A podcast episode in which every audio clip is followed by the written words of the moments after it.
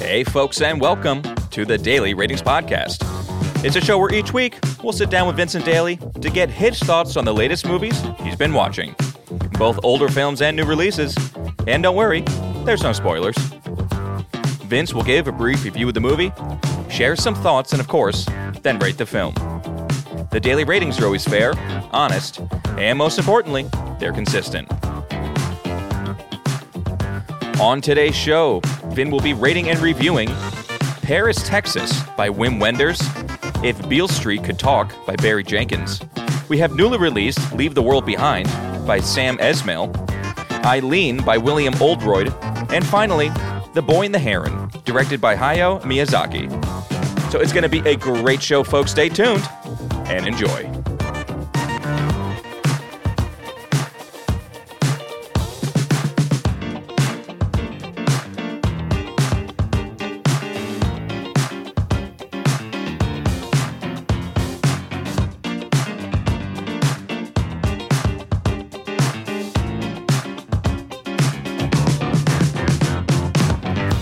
Vincent Daly, how we doing, buddy? Tommy, how's it going? Oh boy, there it is again.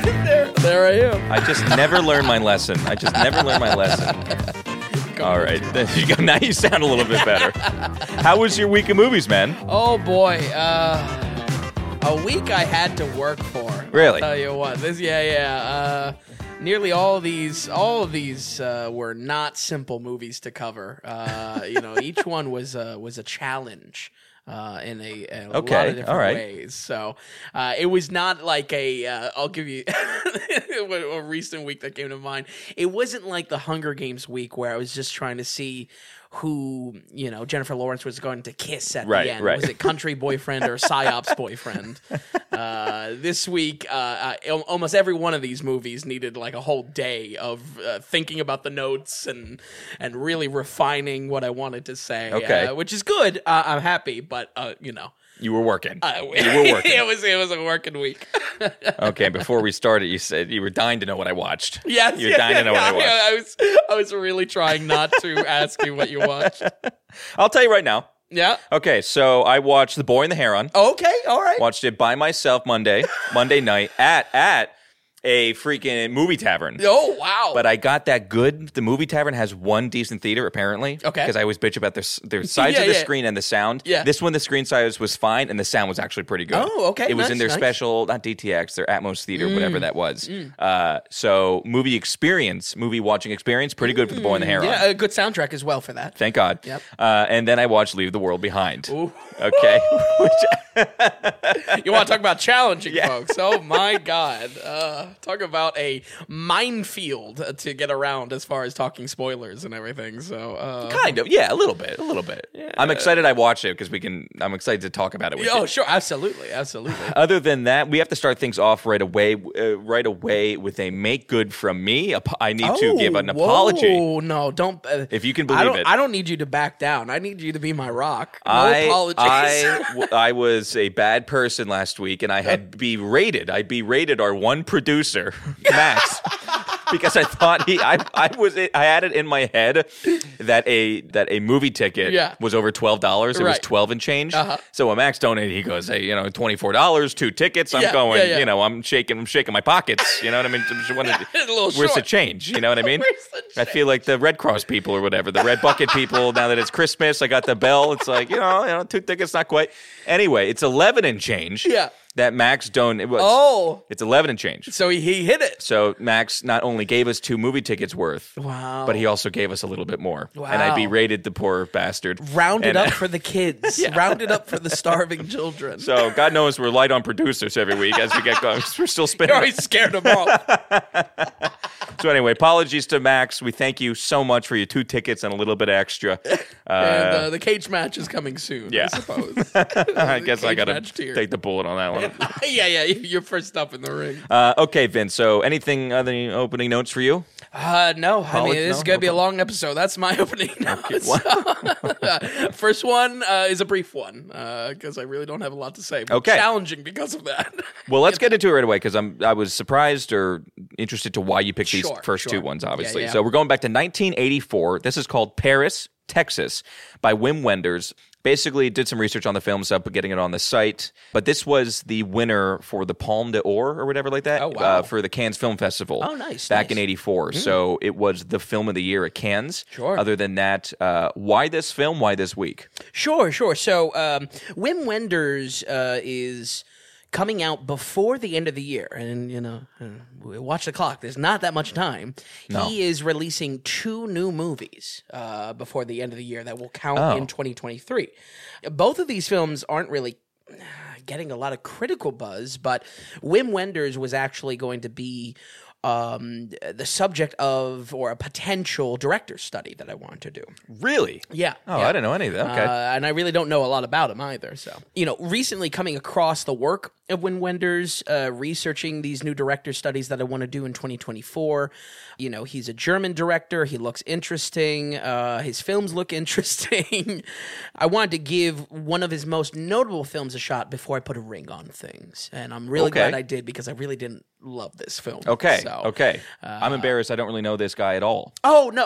Honestly, that's no point of embarrassment. Okay. This is definitely in, I don't want to say art house, but for sure this is not meant, you know, he is not even trying to achieve any sort of mainstream success in this. He's trying to achieve very small personal films without the comedy, almost like a Woody Allen. It feels like a Day in the Life type of stuff. And he's coming out with two coming up? Two. So, you know, his work spans all the way back to the 60s, first of all. Wow. So, I mean, you know, he's a working guy. But nonetheless, a lot of these films I don't even remotely recognize. You know? I mean, I'm constantly diving into, you know, different filmographies and whatnot. Nonetheless, you know, he's applauded as, you know, one of these best German directors in kind of the modern film landscape. And these two new releases are Anselm and Perfect Days, both coming out within 2023. I don't know if these had a run. I would assume just because I don't know what audience he has, you know, other than these, you know, these I don't even know about these two films. Yeah, exactly. And I mean, then, you know, I got my toe in the water a little bit, as I like to say. I like to think I know a little bit what's going on. Oh yeah.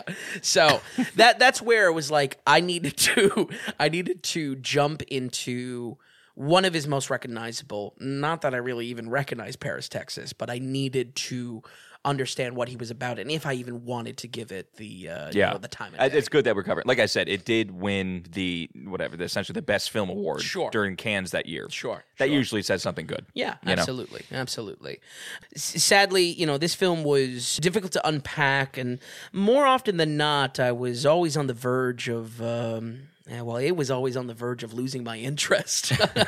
I mean, boring is the wrong word. I thought just not engaging, though I was, you know, thoroughly bored while watching this. You know, performances and even style to the film are so intentionally downplayed that it felt like a fight to grasp at meaning every moment, and then that stretched across a painfully long runtime with this film. I mean, this film, again, I never want to throw out criticisms like boring or something so subjective like that, but it was a little bit pulling teeth. I will say the story seems small. I know that the cast is small, and it's 2 hours and 25 minutes. Yeah, yeah. So you're a lot with these characters, and I can only imagine how dialogue heavy it is. No, the opposite. Oh. If anything, the emphasis is lack of dialogue. Our main character is mute for, I would say, a good half of the runtime.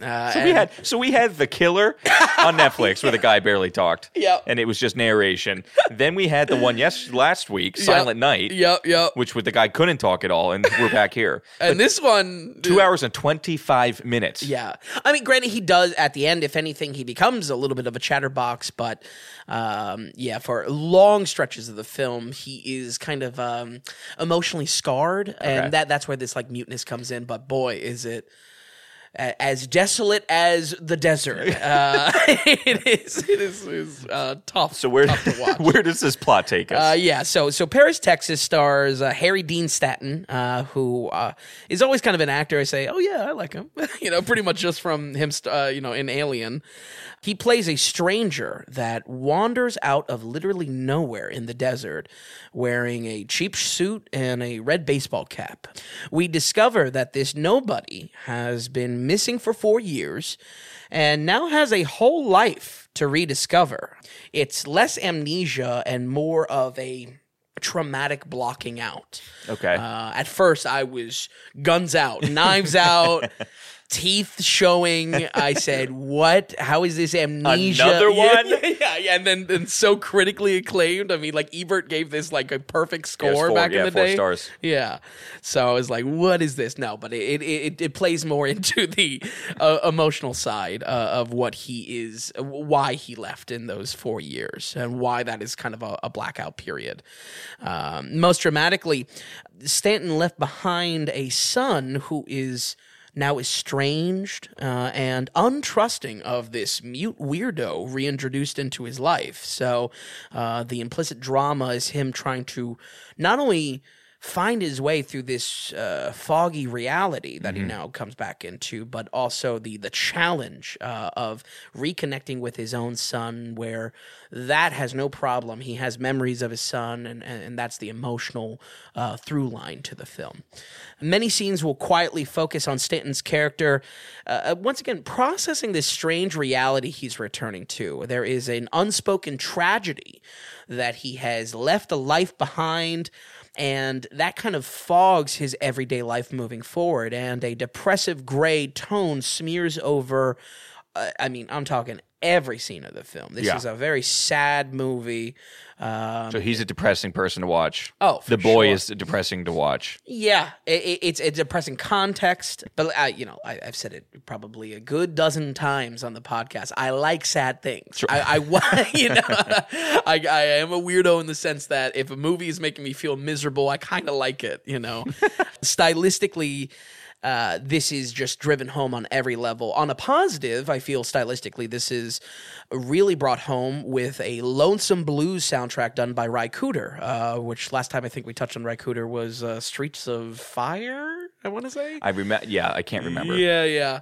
But was one film, I think. Yeah. Because he's a cool name, but also he's like a blues legend. Yeah, so. I think I know what it was actually. Yeah. It was that one film, and maybe it was what you just said, and it was the one film I believe the guy, cool character, main actor, we know the name, and he played a was he a biker? Yes, that's Streets of Fire. Oh, yeah. Okay, it is. Yep, absolutely. It's a little bit of a musical, yeah. But this Lonesome Blues soundtrack, it really is some perfect pairing on the attitude, the mindset that our character's in, and scenery most of all. Paris, Texas, just in the name of how it sounds, middle of nowhere. And that type of emptiness is the outline that our characters feel every day now, and especially Stanton's character in this blackout 4-year period that he's now trying to piece together.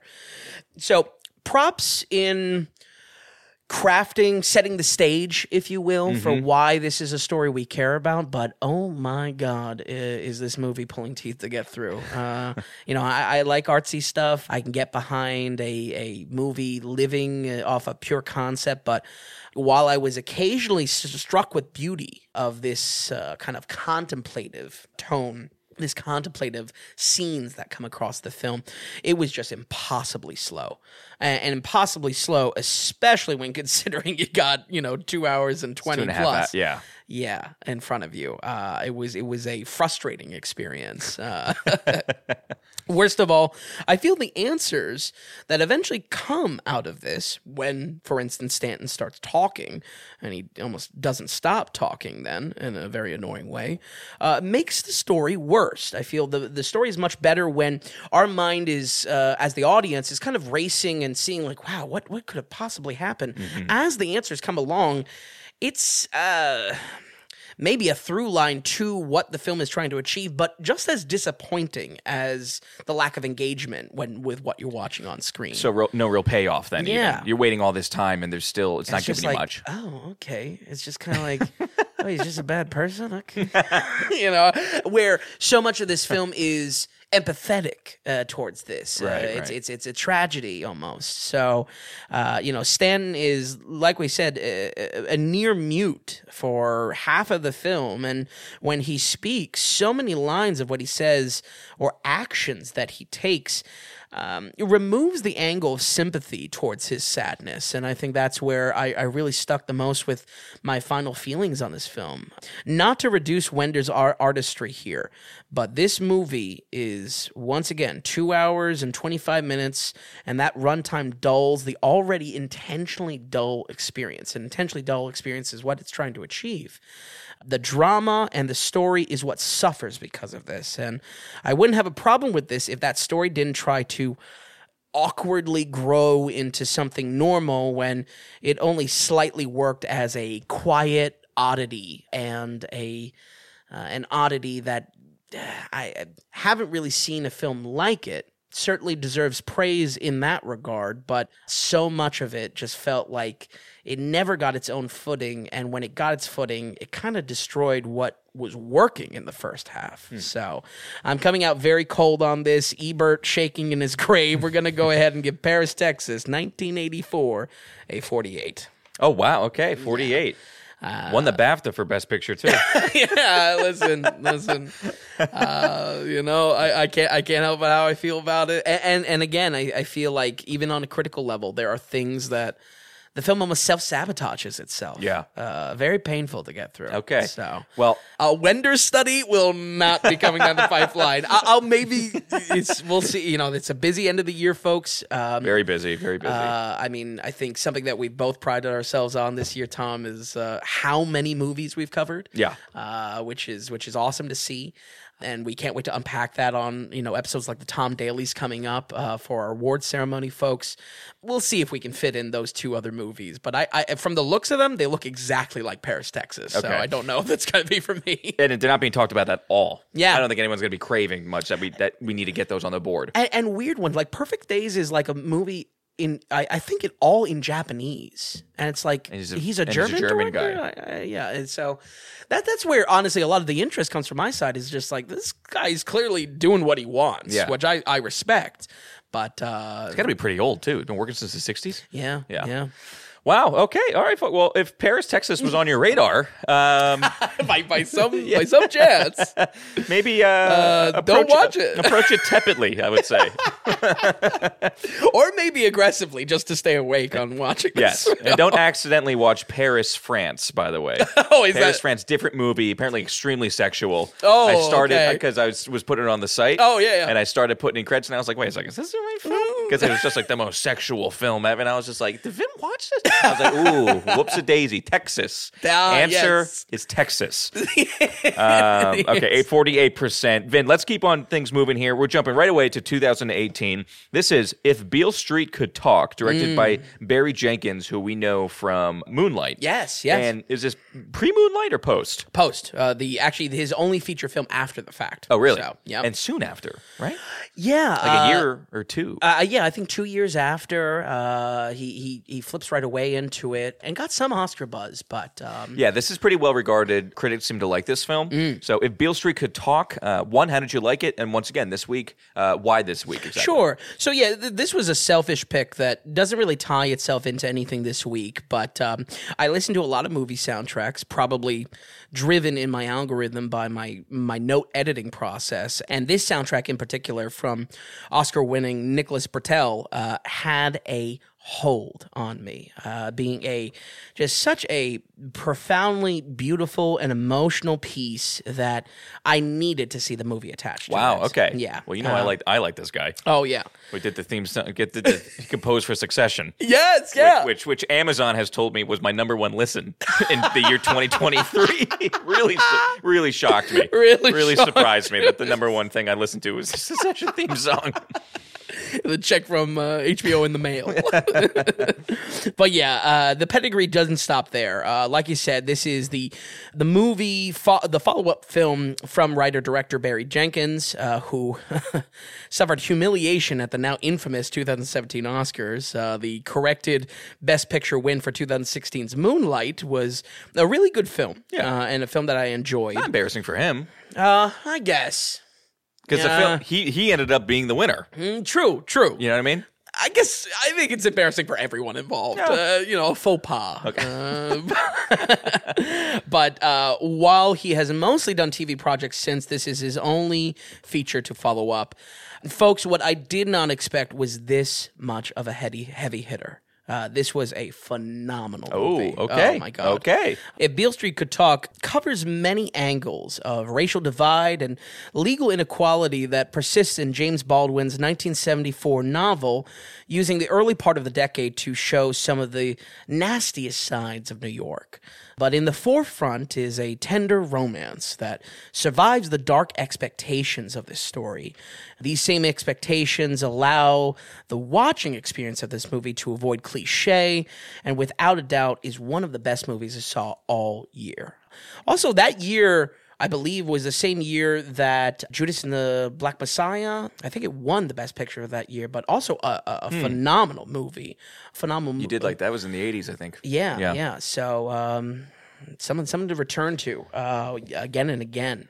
I will say that this movie, I expected it to go one way, and I think for some folks out there, if you give this a watch, you may be disappointed with that it doesn't go where you expect it. But for that same reason, that's why I felt this film was so great. Like I opened up the episode with, was a challenging week because it was kind of putting into words what I felt was such a emotional, and I don't want to sound too flowery with my words, but almost a spiritual type of experience as well. It was just such a powerful movie in its execution. Really want to give hats off to Barry Jenkins for this one. This is much better than Moonlight. Moonlight you gave a 72. You didn't hate, but you certainly Moonlight was we covered it pre-podcast. Sure. You know, it was couch days, basically. Yeah. You just could not, you were not hyped about it like everyone else was, or a lot of other critics were. Yeah. You could appreciate it, but that was really being lifted up, that film. Absolutely. And maybe that's driven by me really enjoying La La Land, and especially coming from Damien Chazelle as a director as well. So I might have noted it for certain movies in the past, but this is a great movie for understanding the importance of camera work. This was a film that I rarely took notes while watching because so much is communicated in its visuals that I really didn't want to take my eyes away. The classic phrase, every frame a painting, I think is a good description of this film. The cinematography is often intimate. Blocking stays tight on a maximum of two figures for nearly every scene. This visual language is introduced to us in the context of a romance, emphasizing their love, which makes perfect sense, but as the drama builds and as some crime elements build, the same closeness is used in drastically different ways. These ways include, and again, in the same type of intimate blocking that we get, this closeness of two characters, the fear of admitting a pregnancy, juggling glares with... or rather judging glares with no intentions to hide them, and especially the prejudice barely covered in this setting. Jenkins approaches all of this with the same proximity on screen, and just how I'll say dozens times on the podcast, and I'll probably even say it again for a film later in the episode, it is all in the execution, folks. This film has such a design to it that I really did enjoy all the scenes passing by. It kind of just melted away and created just such an immersive experience to know these characters in these little pocket scenes that they're basically in these one-on-ones, whether that one-on-one is with a friend, a family, or an opposition. So, and like you said, it needs to be done really well. because one, the acting needs to be there. Oh, yes. And two, there could be an awkwardness as far as viewer and then what's on the screen to the screen. It could almost feel too invasive. Yeah. Where you're sitting there wanting the camera to pull back a little bit. Sure. You know what I mean? Sometimes if you've seen extreme close-ups or close-ups of two extended period of time, you have that natural thing of like you just want to back up a little bit. Sure. So and also if you're not engaging with the script or the performances, this could also lose you. I mean, it's why kind of a shot, reverse shot is the primary way we see dialogue because it keeps our interest going. It's something changing on screen. But I felt it was really perfectly executed. This kind of evolving scene of building blocks from the very start is a quality to the tone of the film and is right there in that soundtrack that brought me to it in the first place. Bertel's noir-sounding horns have little variation track to track, especially if you were to listen to this isolated. But it is the moments it is paired with that transforms how we hear the music. The solo trumpets and saxophones can stand out in moments of triumph, assuring us that romance and love will conquer the day. And the next thing you know, the very same notes communicate the cold indifference the city has for seemingly every soul inside of it. It was such a well-designed, I guess, for lack of a better word. I mean, this is maybe when some of my expertise around music specifically falls short, but I felt it was such a... incredibly appropriate. Yeah, exactly. Just a soundtrack that I can only imagine was created very much alongside the writing process or the adapting process of the novel of this film. Now, did this feel... now, this is... what time frame are we... in 74, I think. That's when the novel was released, and it seems like it's written present day. Okay. So early 70s, New York, certainly nasty and yucky. So was the music fitting for just the mood of the film, or did the music take you back as well to the 70s? Maybe not entirely appropriate for the 70s, but I guess my answer to that is that these characters come from such poverty that maybe in listening to these jazz stylings of the film, sounding like almost like a 50s noir or something like that. That almost plays into a kind of a hand-me-down nature of what they have to listen to. Right, okay. And a lot of that is communicated from needle drops on a literal vinyl inside or just... these atmospheric horns that Bertel is putting over these scenes, you know, whether they're romance or whether they're twisted and dark. Cool. But honestly, like I said, folks, this is something that the execution was so amazing on that while watching this movie and while watching almost every movie this week, I was peppered with the thought that I should just let the films speak for themselves. Obviously, my job is to speak. Speak and to explain. But for the qualities that I loved about, you know, or was finding appreciation for in every one of these films this week, even Paris, Texas, as I maybe was nodding off a little bit. You know, it's something that I felt. On the strong notes, it really just needed to be seen. Words can't describe what is crafted and what is weaved together for this. And it comes up here in talking about performances with this film.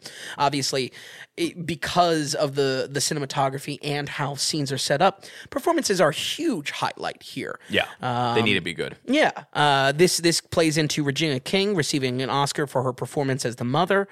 That honestly comes nowhere close to the incredible job seriously everyone does on screen. I really did love every single performance in it, and that's where I say give this film a watch for yourself to experience the many wonderful parts in sync for every minute of the runtime. We're going to go ahead and give If Beale Street Could Talk an 86. Whoa! A must watch. Wow! A must watch. Woo, folks! Wow, you really slapped me across the face with that one. Yeah. Wow, 86%. Yeah, this was a must watch. This was a phenomenal movie. Like I said, I knew it was rated high, like critics liked it. Sure, but it wasn't like it wasn't out of control. I wasn't expecting this. I feel like even when it was coming out, because that's when, you know, I think both of us were kind of slowly more and more tuning into trying to watch a lot of movies. Not so much me. Well, it's 2018. Oscars is 2019. That's when we weren't quite quite there yet. The couch days, but we weren't rolling with this podcast yet. That's for sure. Right. But man, oh man. On the surface was a movie I thought was not even worth paying attention to. Boy, was I wrong. And still even watching today, I mean, this was such a good movie. Wow. I mean, really one of the best of the year that I had the pleasure of watching. If Beale Street Could Talk, 2018 by Barry Jenkins. Let's just highlight a little bit. So also Keke Lane is the main actress. Stephen James is the lead actor. Like you said, Regina King got the Oscar nom for what playing. Surprised me is that love wasn't spread around for nominations. And I guess it's kind of no dub point of about Oscar snubs year to year, but this one surprised me because so much of it is a platform, for these characters and for these actors playing the roles. Unbelievable. Okay, all right. So 86%, that's huge. And another note on Barry Jenkins because he's done basically two films and very high regarded. Oh, absolutely. He won the Oscar on the one, but I think it's very, very cool because he's still pretty young, I think. Mm-hmm. Just props to writer and director, because it seems like the writing was phenomenal in this as well. Absolutely. So I'll be very excited to see what his next project is, whether it's a book adaptation like this or I believe something original like Moonlight. I think Moonlight was original. I'm not too sure. I was not expecting a must-watch here on this. Yeah. 86 is a huge score, folks. Right. Just say if you're new to the podcast, 86 is huge. Oh, if you're above 85, we say that is like all-time, must-watch for any audience member. Make some time to watch it. Wow. Absolutely. Okay. All right. 86 for If Beale Street Could Talk, folks. Do not sleep on that. Even in what is an unbelievably busy December as far as new movies are concerned. Yeah. Maybe carve out some time or just make a note in your own lists. Watch this at some point. Yeah, I know. Yeah. I definitely will here coming up. Yeah, and it also speaks to maybe a challenge. I think we were talking about this off podcast, but it's kind of tough sometimes when you know a movie is good. It kind of gets pushed to the back burner because you say like, I know it's good. I'll call it Godfather syndrome. Everyone knows the Godfather is good. No one actually watches the Godfather.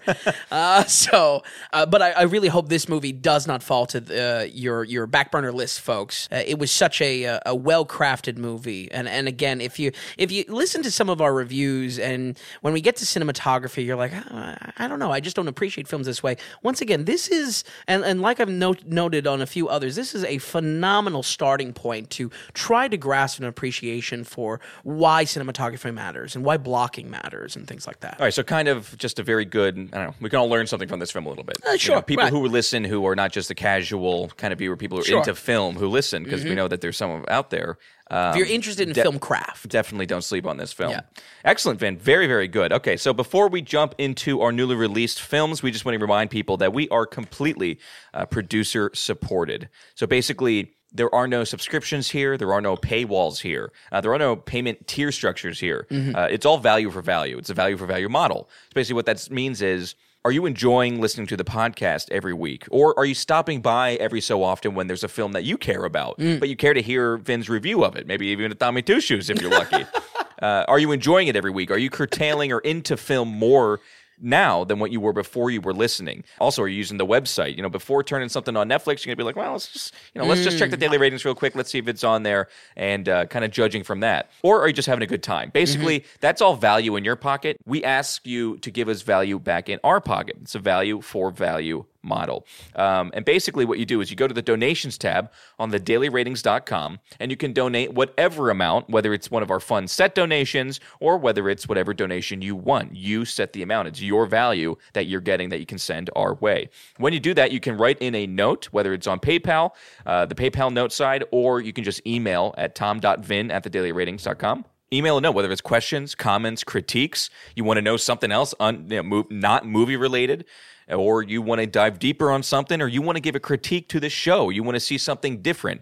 Like I said, it's producer-supported. When you donate, you are a producer. We're going to read those notes. We're going to take it seriously, and we'll read them right here on the podcast. This is the producer segment here. So that's kind of how we operate. We're enjoying it. We thank you to producer last week. Sorry for getting the numbers wrong. But You know, we're 112. This is 112 episodes here. Yeah. And we're still growing. We started basically with an audience of zero because we weren't known to the outside world or anything. It's not like Vin's been a movie critic for 30 years and now we started a podcast, you know? Right. So it's great to see that our numbers kind of grow week after week, or, you know what I mean? Even at this point, year after year. Mm-hmm. It's excellent to see. Something that's so huge for us, though, is to get the word out about the show. Mm-hmm. You know, it's so huge. If you can just tell a friend, or you hear somebody bitching about Rotten Tomatoes, you hear some guy behind you just can't stand Rotten Tomatoes, as we all can't stand it. Hey, get us in the conversation. Like I like to say, that's where we want to be. We want to be in the conversation. So all of you who are enjoying the podcast and really can get something from it, if you could, just get the word out a little bit. We appreciate that so much. Like I said, if you want to become a producer, it's thedailyratings.com. Any amount you want. It's a value for value model. Okay, Vin, with that, let's keep it going here. We're going to start with our Netflix release. This is our newly released film. The minefield. Let's get into it. It's Leave the World Behind, directed by Sam Esmail, and executive produced by the Obamas. No way. Yeah. Oh, you didn't hear about the... Wait, what? Oh, Michelle and Barack are all over this.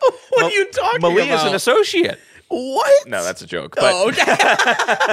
But yeah, the Obamas executive produced this. Wow. He's getting some heat now, which I think is really stupid for the content for a movie that he's executing, for a movie that he's producing, and then kind of the overall tones or what's going down in the film.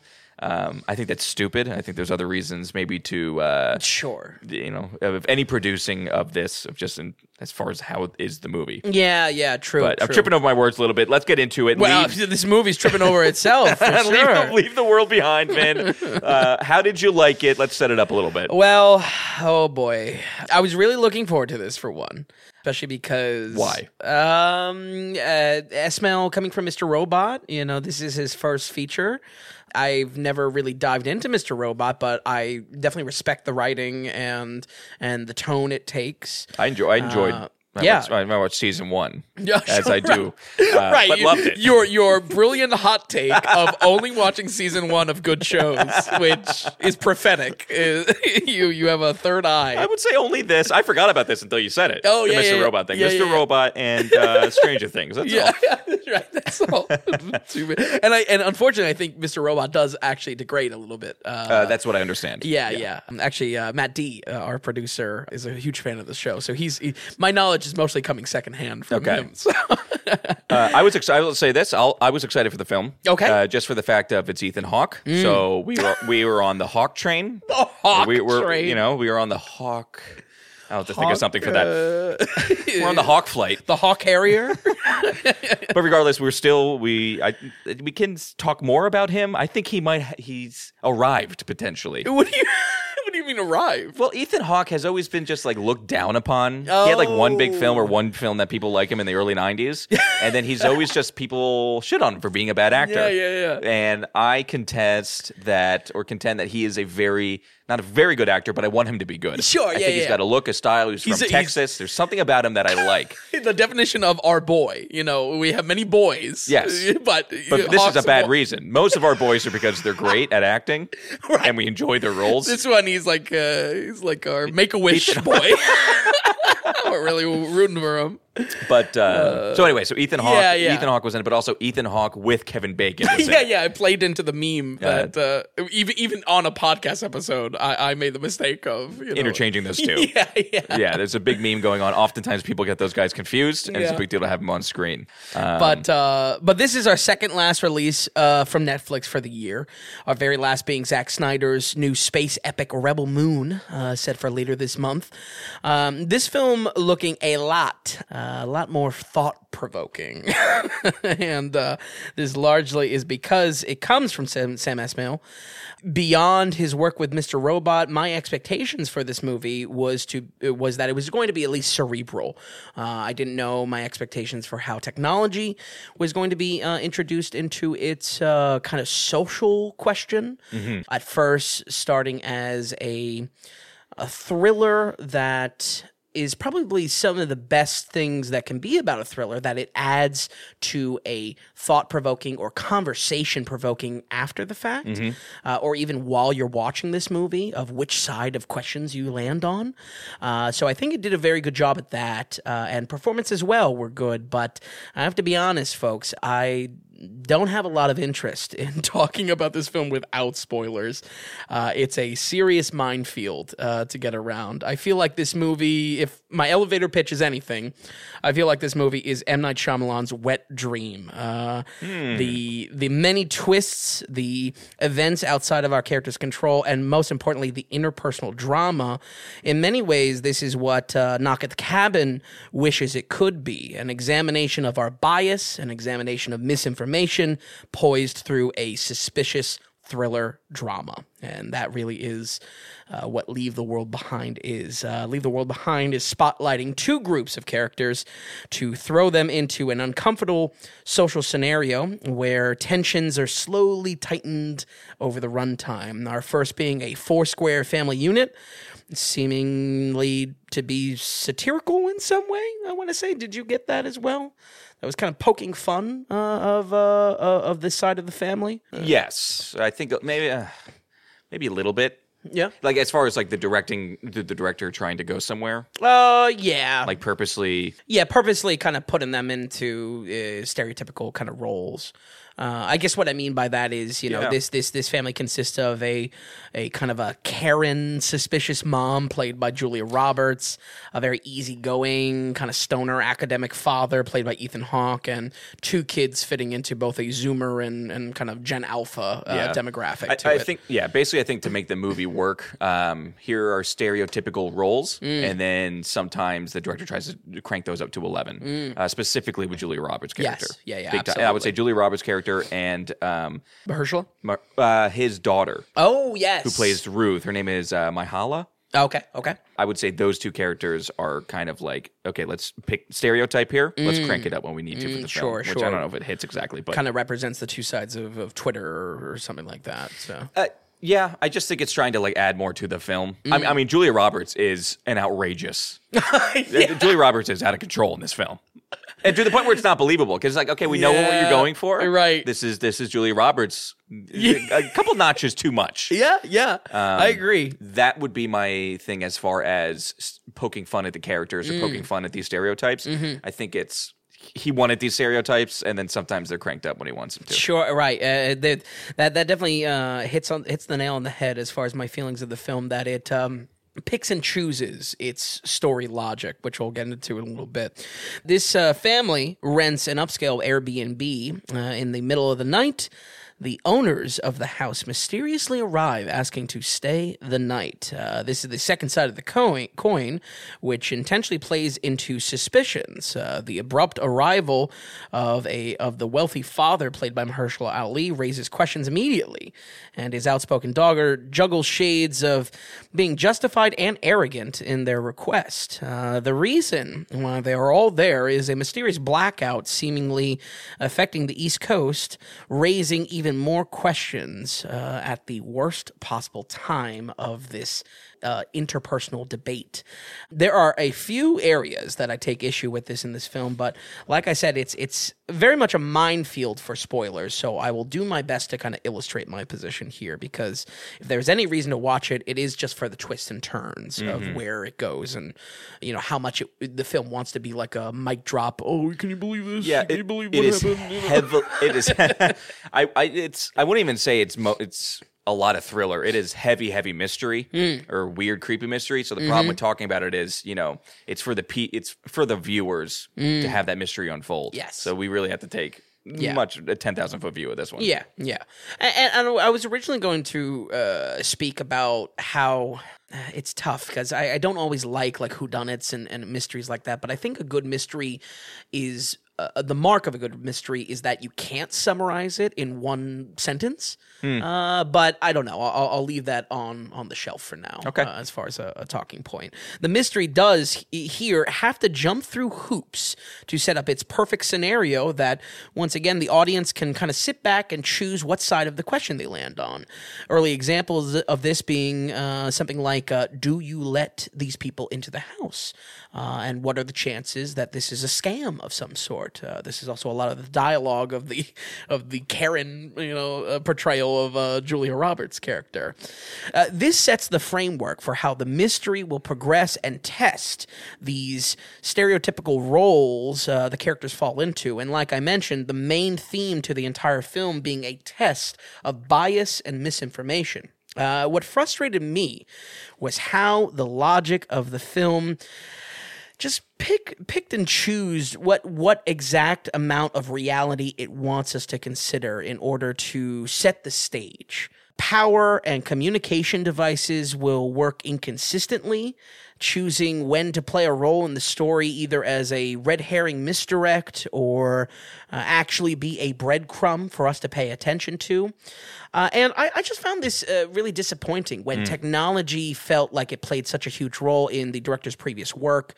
I think Esmail for sure has something he wants to say with this film, but the tech felt like more like a screenwriting tool rather than a place in the story's world. Does that make sense? Yeah. Do you feel that? Yes. Yeah, 100%. Yeah. Couldn't sum it up any better, I think, than that. Used as a tool, leading you down a path of thinking that you got to care about it more potentially or something like that.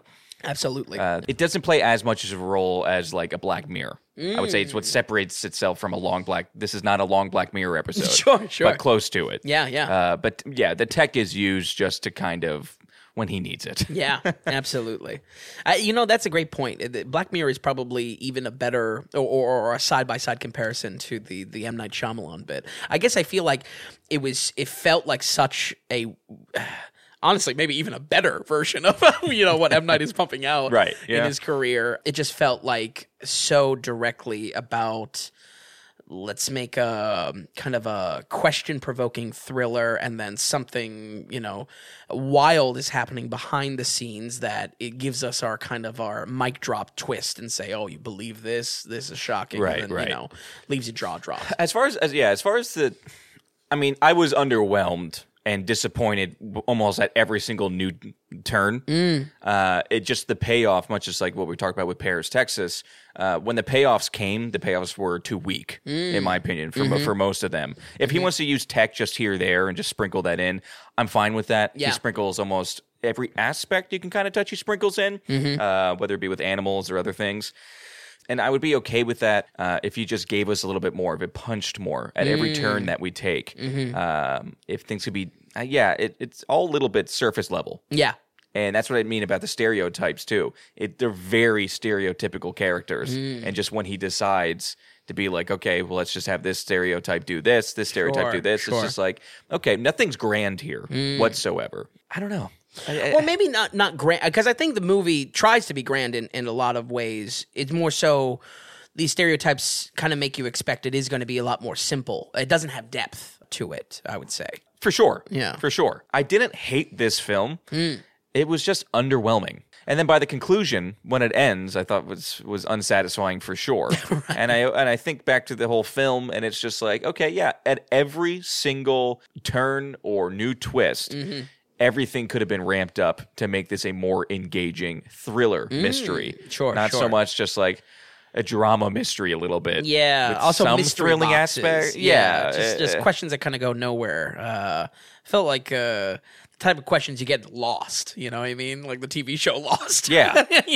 Lost did a better job. I don't know. You're not hot on this film at all. No, I'm really not. It's really tough for me to... Yeah, the line for me is that I really enjoyed the production of this film. I think this is a well-made film. I think performances are good. I just really...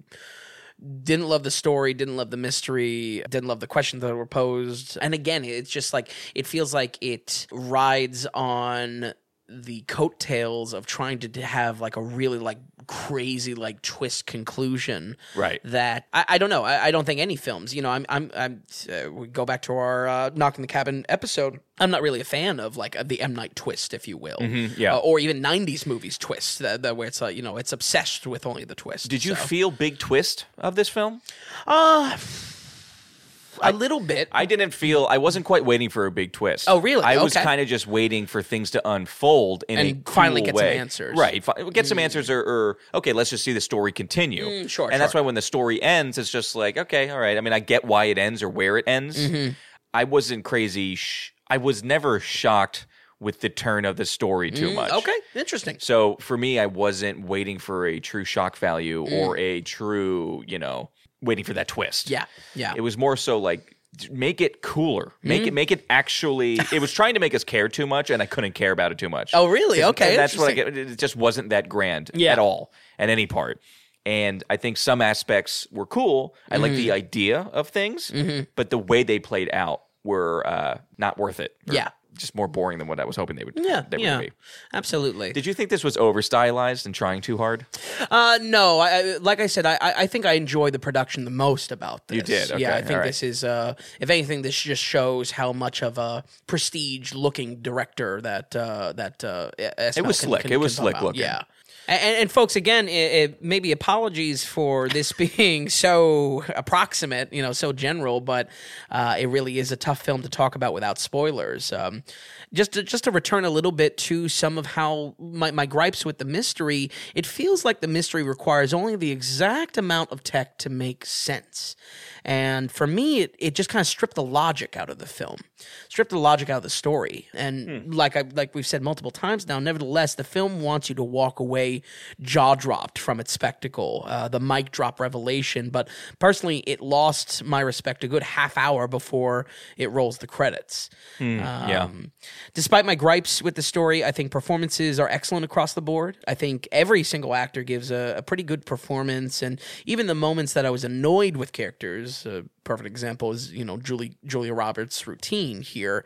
I wouldn't consider it bad acting. I would still consider it good acting. What do you think on that? Yeah. Oh, no. Fine. Yeah. She was fine. I would just feel like it was just too unbelievable. So I'm taking the character in this situation. If I'm thinking that this is too cartoonish. If I'm thinking this is real life, yes, this is too cartoonish. Oh, okay. So she was fine at being, I think, what they wanted her to do. But she's just too out of control a little bit. Like, right off the beat, it was pushing us towards this is a mystery thriller. You know what I mean? I mean, from the get-go, when Mahershala Ali. Yes, yeah. When he and his daughter shows up, it's from the get-go. Treat it like a normal movie first. Yeah. It really felt like it was pushing us into, no, this is a big mystery. This is a big thriller. Something's wrong, happening. You know. Yeah. You know, a little spoon-fed. Right. And especially when those early moments forced. Are kind of irrelevant for ultimately where the story goes. It's too forced. Yeah. And I feel like her character's a little too forced. Acting was good all around for sure. I would say Mahershala Ali is the highlight here, standing above the rest of the cast.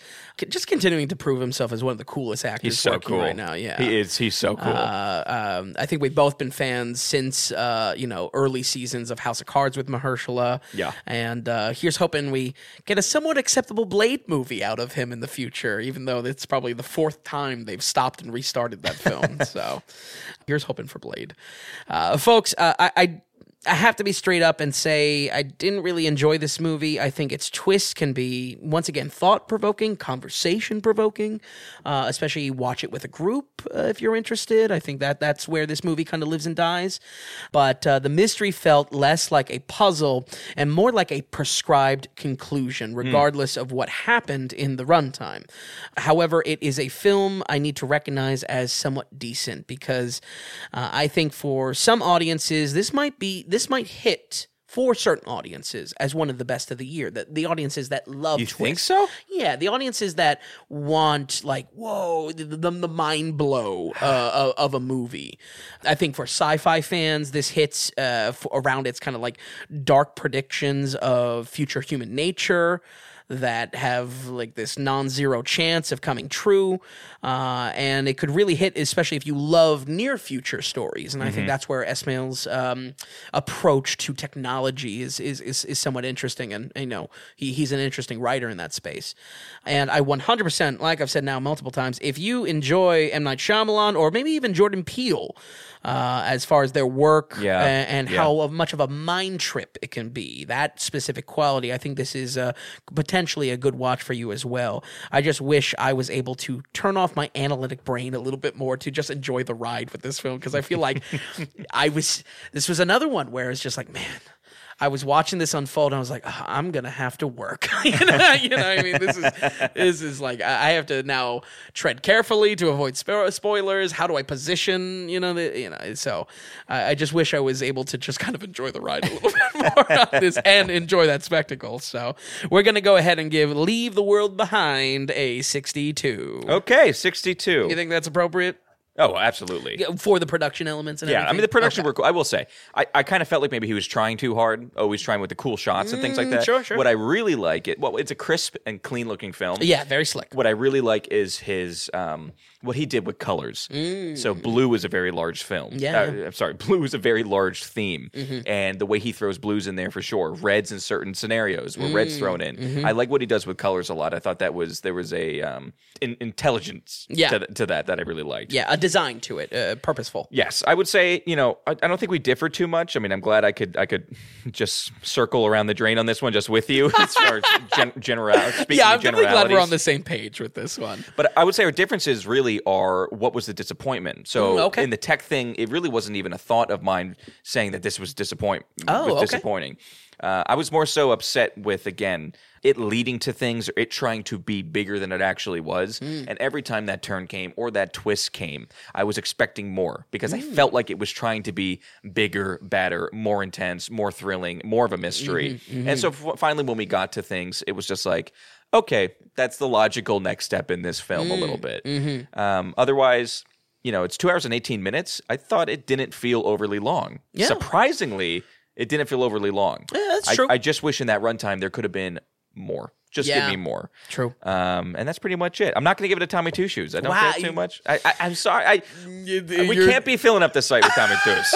Otherwise, we're going to have to change the whole name of the podcast. That just doesn't work.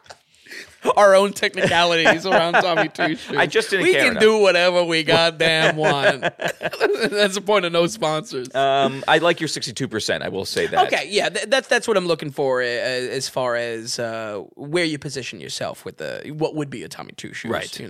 From the director. It's funny. Just the tech stuff just wasn't on my mind too much. Even coming from a Mr. Robot, which again I loved that first season of Mr. Robot. Yeah. I guess it was just like in the early questions of trying to verify identity and whatnot like that. I just feel like, for me, I'm not going to, I can't break it down, but it felt like tech was super inconsistent on what was working when the writing needed it to play a role, and then when it would logically play a role, but then was not working anymore. You know what I mean? And it was just like, I don't know. This feels like it's definitely a ride, but not a ride that is avoiding a single track. That's where I say like the conclusion feels prescribed. It's going to happen regardless of all this, talking through the film. So. Which is why I think, if, like you said, who this might be an audience for, because 62% that kind of just says it does say that it's probably for some people. Yeah, yeah. If you're into the things like you talked about as well, also if you just want a slick, crisp, good-looking new film, had it on the background, or just an easy watch or something like that. Absolutely. Put down the murder... Prestige cast, Exactly. Yep. It's something, at least. Yeah. Okay. Kevin Bacon and Ethan Hawke in one spot. They make a joke about it in the film as well. Julia Roberts do. Julia Roberts mistakes Kevin Bacon for her husband. She doesn't... But you told me that before I watched it. She doesn't... She just looks at Kevin Bacon. No, she's like, oh, I thought you were, She doesn't say that. She doesn't? No.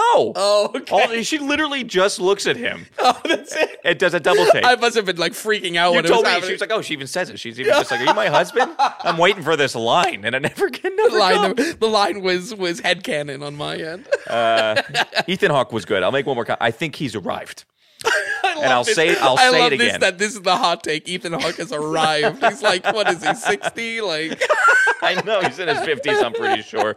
But you know what I mean? I'm always rooting for the guy. Sure. Listen, if and we that, I mean, he's in 2024, if we really want to give Ethan Hawke a shot, he has that trilogy or four movies that it's just like straight romance. It's like Before Sunset, After Sunset.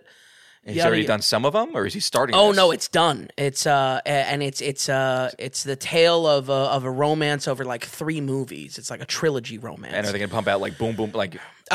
They already came out. I don't know too much about it, but two already came out. One, the last... it's all out. They were like early 2000s. Oh, so we don't know. Well, yeah, but no, apparently that's where like that. Those are his moments in movies. So maybe we can do a little. Well, we know it wasn't The Devil May Cry. Which was very unfortunate for that director and everybody else involved. Oh wait, in that film. Before the Devil Knows You're Dead. I think. That film. Worse, infinitely worse title. He was in. He was the best. You know that terrible Magnificent Seven remake. Oh yeah. With what's his face? I walked out of that movie. One of the few movies I walked out of. Yeah. Who was the main? Denzel. Well, the director was also the freaking who does the Equalizer director. Yes, that's right. Denzel, that's right. Chris Pratt. Yeah. The best part of that film, Ethan Hawke. He's like the only good thing in that film is Ethan Hawke. Regardless, anyway. Of the Magnificent Seven remake, no one was asking for. Ethan, we're pulling for you, you know, anyway. Let's keep things... He's arrived, folks. He's arrived. Put it on T-shirts. I just think he's proven himself. All right, let's move on here. That's 62% for Leave the World Behind. We hope that was helpful, that review. Yeah, hopefully, I don't know. Yeah, write in if that was legible at all, if that actually helped you decide if you wanted to watch. I really just I didn't help anything. It's just another one I sat down to write. I was just like, son of a bitch, I don't.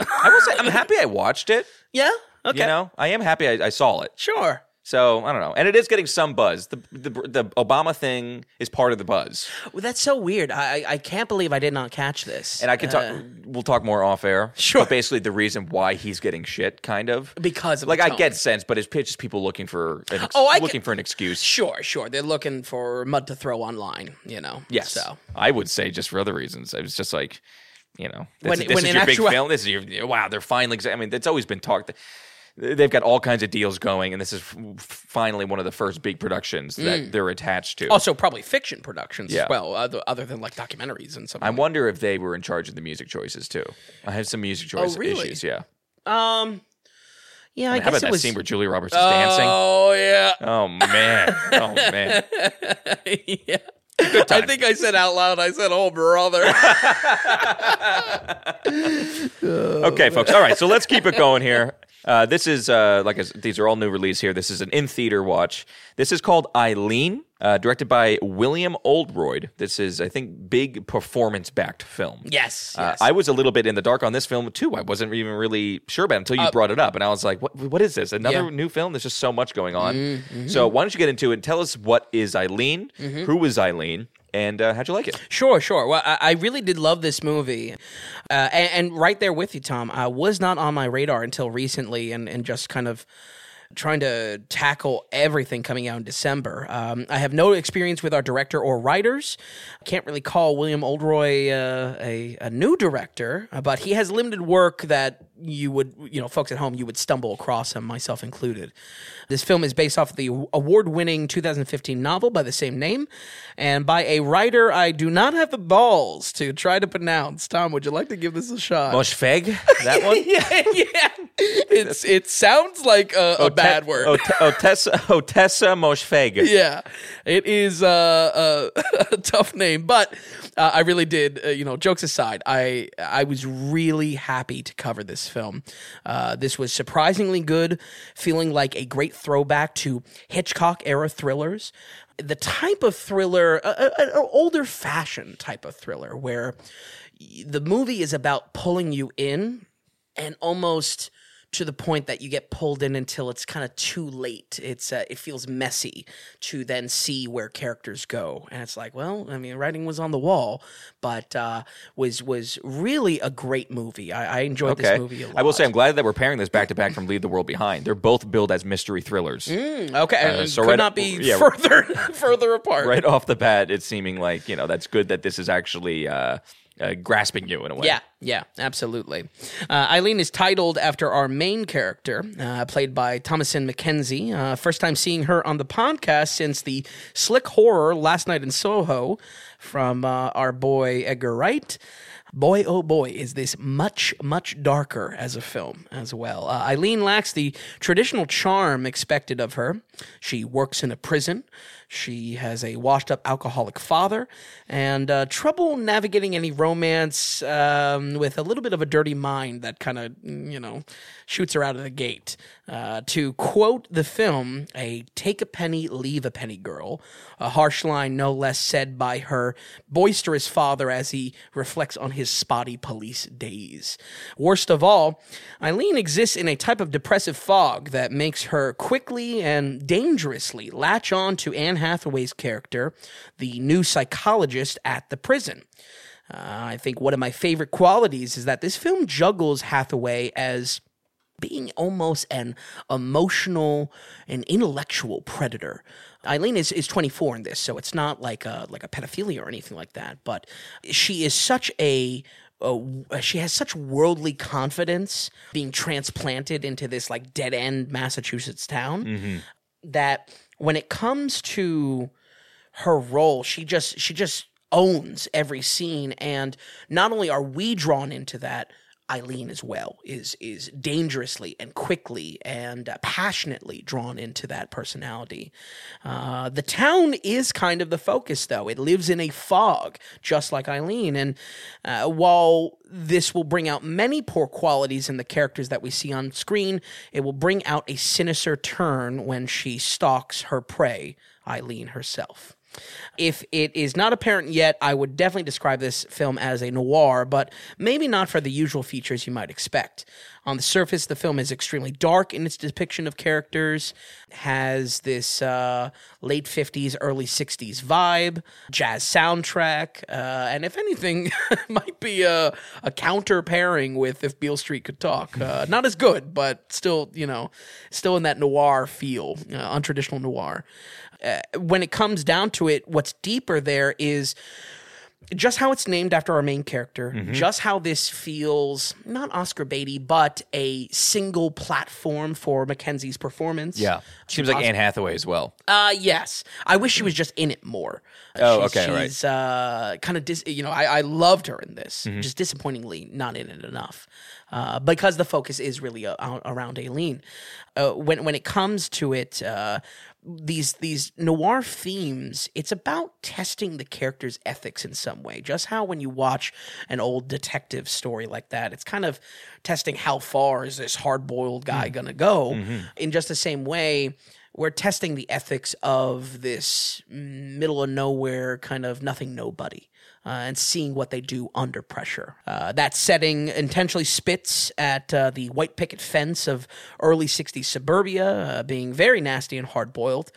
And while it may seem like everyone is content with being that nothing nobody, the story tries to show us that everyone is just looking for an opportunity to lash out. This is not very an optimistic view. This is a dark expectation of what people are capable of. Like I said, I like evil things. I like movies that make me feel bad, and this movie was just oozing style in that regard and follow through. So this is very much, like you said, film is focused on this one performance, this character of Eileen. What do we see her doing? Like it's you said it's also very town-oriented. She's in the prison, things like that. What are we watching her do? Or what are we along the ride with her? Just her day-to-day, a day in the life of Eileen? Maybe not a day in the life, because it is focused. I think it's good writing in the sense that this is the most important moment in Eileen's life. Okay, gotcha. Okay. It's not just kind of languishing or anything like that. It has a purpose. We're driving towards something. Exactly. Okay. Early in the film, it's focused more about kind of setting the stage of what creates her mentality, her alcoholic father being very emotionally and verbally abusive, the town, the setting of this kind of youth prison, messing with her psychologically, her sexual and romantic desires as well, as kind of at the age of 24 feeling a little bit like her time is up almost a little bit. So that is the focus of the early film, basically until Hathaway gets introduced. Then it's this, like, again, Hitchcock, almost dangerous romance to it. Right. Femme fatale kind of stuff. But we are driving toward – yeah, we're driving towards something. Yes. It is not something of just – of we are walking in a day in the life of this person that happens to be things going on. Yeah, absolutely. Okay. And that slippery slope is very apparent by the end, and I would say a lot of why I enjoy this film so much is that it had a kind of a retroactive effect that – You sit with the ending, and then it's like, oh, so much stuff falls into place. The dominoes all slip into place. Okay. So, oh, interesting. Okay. A little bit more about that tone, though. Noir, I feel, is largely about mood, most of all. It's how we kind of say it in a gut check of what's noir and what's not. I think the soundtrack was a really, really strong at creating this unique atmosphere as well. Richard Reed Perry, once again, no experience with. Has a storytelling aspect to his jazz pieces here. While watching it, I purely just enjoyed it for the style, but listening after, the tracks all hint at the darker spin that plays out on screen.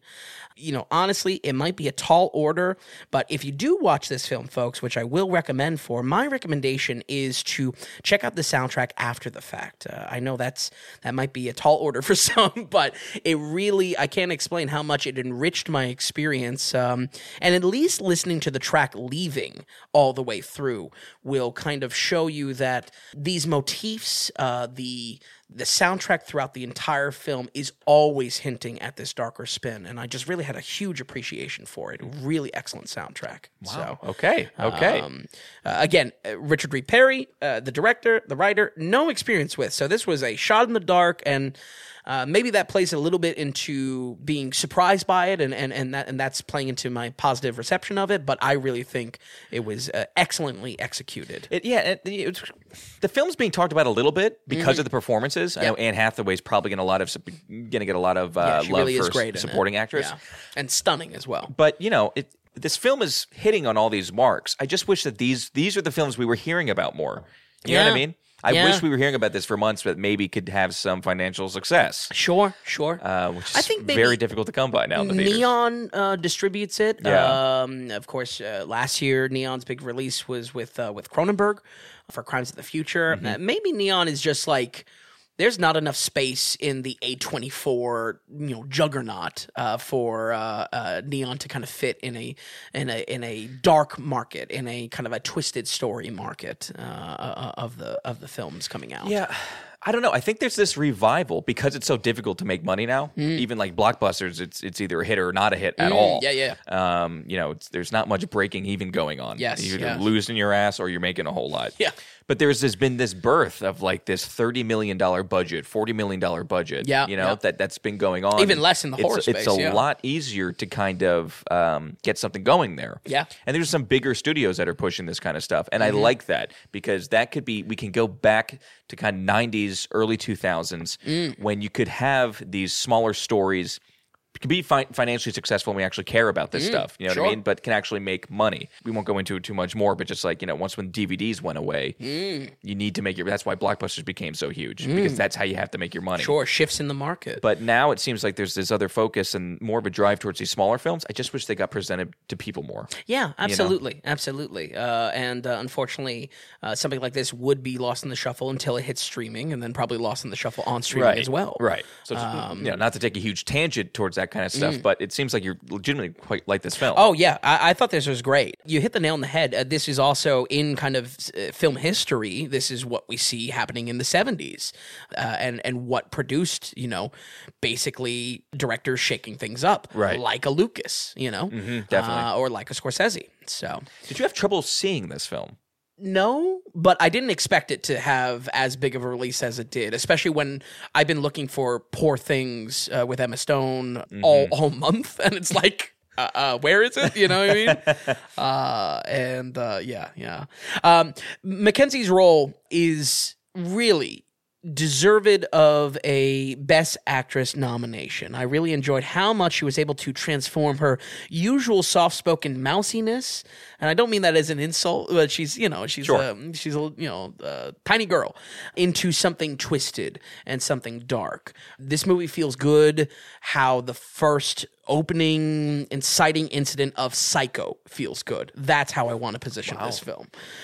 Plus, as much as I love some supporting roles, especially Anne Hathaway, the movie is such a spotlight and platform for Mackenzie directly that she gets to bake so much into the performance.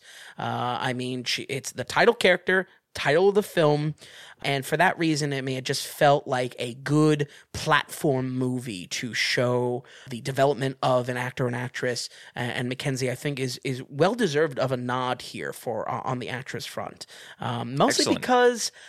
I don't know. We're cat's out of the bag. We're, of course, kind of prepping for Tom Daly's. I don't know who's in the running on the actress front. Of course, Margot Robbie. I was going to say Margot in Barbie, but yeah, it's tough. So I think that once again, this movie was refreshing in that regard. That's good. Hey, all in for more great young. Up-and-comer female actresses. Yeah, that goes back to... For the male side, too, but more. Give us more. Absolutely. And it goes back to conversations we had way long ago now on the podcast of where are our, big, big stars, coming up. Yeah, we always go back to Florence Pugh. Yeah. She's in Boy and the Heron, so we'll get to it in a second.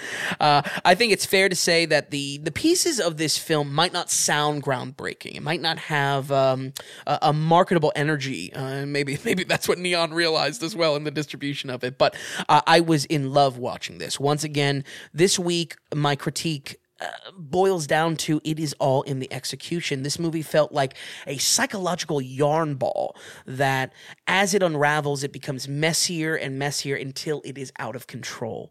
I'll be honest, folks, I might catch flack whenever I have to actually cover some real Hitchcock movies for maybe some hot takes I have, but this movie felt like a wonderful take on an old-fashioned thriller with teeth for the modern day. We're going to go ahead and give Eileen a 78. 78, a great score. It's always good to be in the high 70s. That's a very good movie when you're at 78. Absolutely. Wow, Eileen. I can't even find how many theaters it's actually in, which I can usually find pretty easily. Yeah. So, Eileen, hey, if you guys are interested in something like that, it sounds like a great mystery thriller, honestly. Yeah, really good. It sounds fantastic. Dark in all the right ways. It was great. And writing good and acting good. Yep, absolutely. Wow, okay. I like that. I'm trying to think, by the way, the composer who you really liked, obviously you liked the music in the film, he's also the lead composer for The Iron Claw, coming out next month, basically, for May 24. Yeah, that adds some excitement. So we'll see how that is behind it. But also, I was thinking doubleheader maybe for this film. Okay, all right, hit me with it. Okay. Winter's Bone with the young Jennifer Lawrence. Oh, is it Winter's Bone? Yes. That's I double-checked it, I always forget. I thought it was Wind River is the other one by Taylor Sheridan. Oh, okay. With the Olsen girl. Yes. And Jeremy Renner. No, Winter's Bone is the Jennifer Lawrence when she's younger. I don't know if I've seen this, actually. Really? Yeah. Oh, that's surprising. Okay. Because watch out for this chick. Her chops are there. Really? She's not yet. It's not like, she's just a face to be in this huge franchise is Hunger Games. Yeah. She came out with this, and this did pretty well, but kind of a dark cloud of a story a bit, but very young female-driven performance, essentially, is what you're watching for. But okay, we'll just have to lay it down on the table. Yeah, so you pick that back up. I'll take that that wild stab of me understanding this movie, you understanding the other movie. But what is a doubleheader if not a little bit of a hot take in itself? All right, 78 for Eileen, folks. Let's keep it moving here. So this is the big movie of the week. This was number 1 at the box office. Very weak box office this weekend, so nothing too great, but this is still a big deal. This is The Boy and the Heron, directed by Hayao Miyazaki. This is out of Studio Ghibli, which we can definitely get into a little bit. This is the first time he ever got number 1 at the opening weekend in the U.S. Oh, wow, okay. This is getting a lot of U.S. recognition and being pushed out a decent amount as far as marketing goes. Oh, for sure. Studio Ghibli, massive animation studio from Japan. 5 of the best of the top 10 selling animated films in Japan. 5 of them alone come from Studio Ghibli. I can imagine. This was started by Miyazaki had started Studio Ghibli in 85 along with two other. Yes. Another director and a producer, I believe. Mm-hmm. Very well regarded as far as animation goes. The guy has a rich history as far as animation in general. Mm-hmm. And then Studio Ghibli starts in 85 and then just making some of the best films that there are. Yeah, absolutely. So I know you have a huge amount of love for Studio Ghibli, much more than me. I am adjacent because of my friend group, essentially, why I even know Studio Ghibli. Otherwise, it wouldn't be on your radar. So I'm definitely going to put the, you know, pass that ping pong back to you now. Don't cut yourself short. You have some aggressive anime watches. If you need to earn some anime cred, you watch Paprika, which is Satoshi Kon. That's true. And, like, it's some serious shit. Paprika and Bacano. Bacano, you can cut from that. Bacano, I don't know if even a modern anime watcher would ever recognize the name Bacano. And I was a Trigun fan growing up a little bit. Good. And Dragon Ball, because that's what was on American television. Sure. Regardless, this is The Boy and the Heron. Miyazaki is 82 years old, so even though I understand that your big bugaboo is he's constantly saying, I'm done. Since 97. Then he gets back into the game. Some of his best performing films have been post 97 too, funny enough. Very true. But we know Studio Ghibli, we know Miyazaki much from Howl's Moving Castle, Princess Mononoke. Yep. From Spirited Away. Spirited Away was a big one. Kiki's Delivery Service. Sure. Porco Rosso. What's it? Porco Rosso? Porco Rosso. Yeah, you get a little bit more obscure. That's good. I'm liking it. He's read up, folks. I wasn't even reading off Wikipedia. But anyway, a big-time director. He's in the heart of many, many people. Yes. So, especially in Japan, but more and more in the States as well. Yeah. So. If they let me put it this way. I mean, last week I explained him as like kind of the Scorsese of anime. If there was a Mount Rushmore of anime directors, Miyazaki would be without a doubt on there. So let's get into it right away. This is The Boy and the Heron. Like I said, I saw it as well. You saw it. How did we like this latest film? Well, let me start with saying this has been a dynamite year for anime. I mean, 2023 can be seen as the year of horror, seen as the year of action even, and seen as a year for animation for mix of good and bad. But I feel like as far as quality goes, animation might come out on king. We have Spider-Verse coming out this year. In this anime space, both Blue Giant and Suzume, great movies. And hell, even the Ninja Turtles movie could... Oh, yeah, you did kind of like that. Yeah, you know, it could... All of them could easily be top animations for the year if in, like, a bubble or you know, in their own realm. But here comes Hayao Miyazaki out of retirement once again, and by the looks of things, was going to have a killer film on his hands. I'm happy to say The Boy and the Heron is worth your time, much how many of Studio Ghibli's works rarely dip below a certain mark of quality. I feel like that's why the studio is so legendary, because you could honestly... almost choose any film that they've done, and it's going to have such a degree of heart and quality to its animation and care and detail that it never really dips below a certain degree. But for those looking for one last masterpiece from Miyazaki, myself included, I gotta say, this film sadly falls a bit short in areas. Okay. I did not... does it dip below to where, like, Disney and Pixar have dipped with, like, Elemental and Wish this year? Nowhere close. Strange Worlds last year, Lightyear from last year. Right, exactly. So... I feel like we're far away from putting that in even in the same ring, but I feel like for the expectations of this film and even how it was positioned with such a prestige cast and its marketing as Miyazaki's last, you know, emotional journey. Oh, big time. I feel like it really did fall short in a fair amount of areas. Wow, okay. So, well, and that's coming from, you know, number one fanboy over here. No, like, for sure. Yeah, so I have to say that the return of Papa Miyazaki after so many retirements, dulls what I love about his previous, quote-unquote, last film, 2013's must-watch The Wind Rises. Part of why I love that movie so much is the story felt like it perfectly echoed the mindset of its creator, serving as a reflective narrative on what it takes to capture greatness and the fleeting effort of just trying to keep it. Hell, depending on where Ghibli films rank for you, I could imagine a similar feeling with 1997's Princess Mononoke. Had similar hype that he was going to be done and retired from filmmaking. And the Oscar-winning 2001 Spirited Away, both hyped up to be his last film as well. And I feel like all three of those films are enriched by the idea of like, wow, he's really trying to tell something special here and right, get it all out. Because we think it's his last one. Right. I'll tell you what, it is crazy to think that he was toying with this last film idea since 1997. 97. I mean, 26 years ago, right. Really? Right. And we'll go through, since 97, let me just go through the films. Sure. Princess Mononoke, Spirited Away, Howl's Moving Castle, Ponyo. Yeah. Arrietty, mm-hmm. From Up on Poppy Hill, yep. The Wind Rises, and The Boy and the Heron. Now, so many of those films are huge, massive, and yes. You love. I mean, so Princess Mononoke, you love. Must-watches I know. On the site. You love Princess Mononoke, Spirited Away, Howl's Moving Castle. Those three you love. Ponyo, not as hot on, but you liked. Sure, absolutely. And a lot of people like that one as well. And then The Wind Rises, of course, you absolutely. I think I may be in the outlier on this. I'm absolutely in the outlier on this, just because it's not as fantastical. But I really do think Wind Rises is my favorite film of his. Which is that's very. I don't know. It surprises me for some reason, but I mean, I love that. And this is his next. That came out in 2013. Yep. Announced retirement, and then in 2017 already. I mean, it's only like a 4-year gap. Mm-hmm. In 2017, it was announced he's coming back for one more film. So for 6 years, we have been kind of waiting for this. Sure. This film originally was announced to come out in the summer, got pushed back. Yep. And here we are. So were you surprised sitting there how quickly with the film unfolding? Did you find yourself feeling, this is lacking? I don't know. Or not feeling, should I say.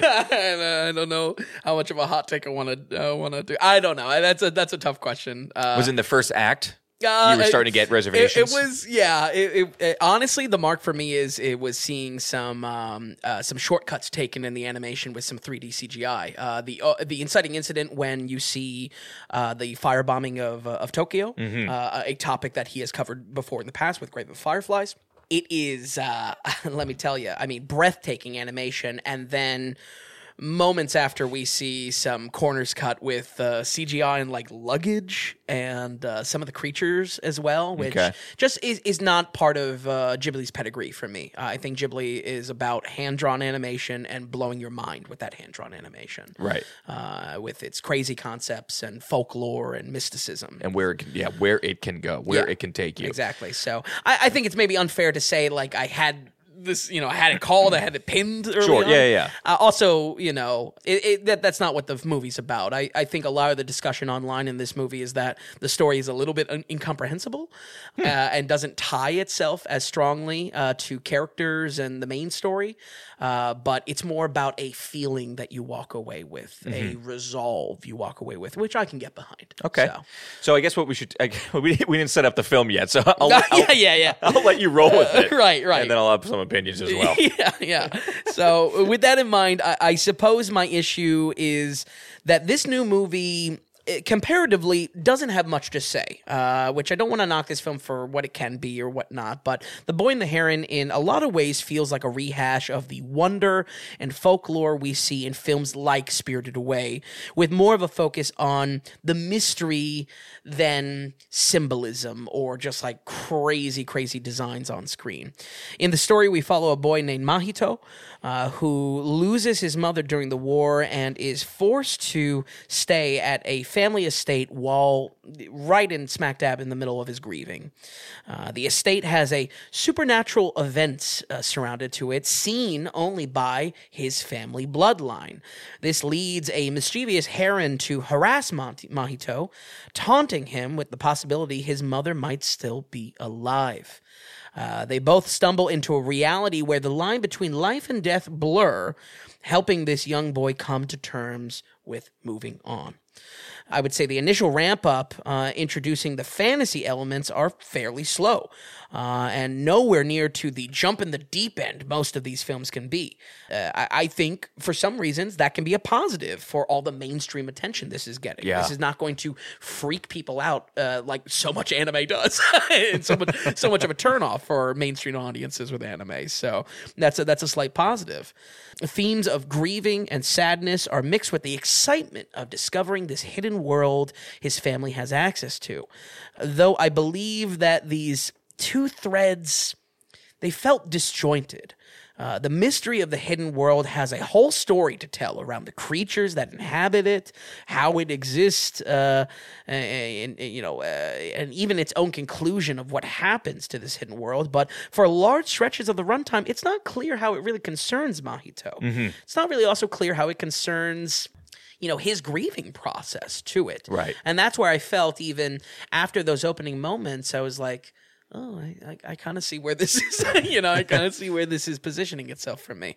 The discussion online, like I said, is around that while the story's mix with its fantasy is a little incomprehensible or it's a little muddy, it's more about the feeling that you take away from it. I can get behind that, and honestly speaking, that's kind of every Ghibli movie as well. So that's the mark, the floor that it doesn't dip below as far as the score goes and as far as my reception of this. That's a good note, yeah. Yeah.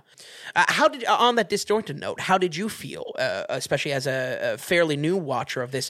Did the fantasy elements make sense to you? Did you feel it had cohesion? Yes. I felt like it had cohesion for the entire reason that I thought is what at times can make a great anime, which is the fantasy elements. Mm. So it's fantastical fantasy, I would kind of put it as. Mm. And in a way, that's kind of why I'm there. Mm. You know what I mean? I know, it takes something like we just mentioned, like a Paprika, sure, which is super animated. That's deep end. Fantastical fantasy. That's diving zone. But I know where these films can go, especially for Ghibli can go. So I just feel like it comes with the territory, and I was surprised with kind of how long it took us to get into that zone. Yeah. So we're definitely dealing with not at all and then very much in these fantastical fantasy elements, kind of.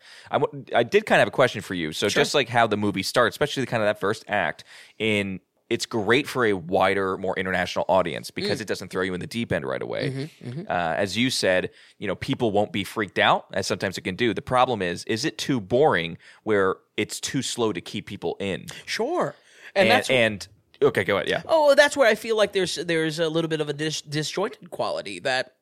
Once we get into knee deep, so to speak, or waist deep into the wild fantasy world that he stumbles into, it's like this life and death mixed reality. When it comes down to that, it didn't feel like the ramp up was leading towards that. Yeah. It didn't feel like I don't know. When we were in it, it was just such a divide that was the story. Prior to what we're dealing with, this is our character Mahito. But once we get into that fantasy world, it's its own thing, and it has its own conclusion. So, this is what I was thinking too. Yeah. So, I mean, Ghibli like the back of your hand. Mm-hmm. So, for me, even being one of those kind of novice viewers coming to this, which a lot of people are going to be new to Ghibli kind of seeing this. Sure. It's, I would say, stick it out. Yeah. Like the problem is by the time it gets into those fantastical elements, that buildup was kind of so slow. Yeah. And you think it was just leading to somewhere kind of generic or a story that you can't really care too much about. Yeah. It's tough then to be pushed into that element of, oh, this is true. This is heavy hitter Ghibli. Yeah. Some of the stuff on screen does take you to a certain place. Yeah. But when you start from that area, when you start with such a slow ramp up, it's interesting. I was getting nervous in the first 20 minutes. Oh, and really? I almost texted you when I was in the theater. Because I was like, maybe it's me. Maybe I am not getting something, or maybe because I haven't grown up with Ghibli and Miyazaki that like, oh, maybe you just have to be in the know. Maybe you got to be on the team already before stepping into this film. Fair. So honestly, it's good to hear that it was a little lackluster, especially those first 20 minutes, half an hour maybe for you. Yeah. And it's not that there's not quality in the slower moments of Mahito grieving, or coming to terms and discovering the mystery of this estate, that he can see these things because he's part of the bloodline.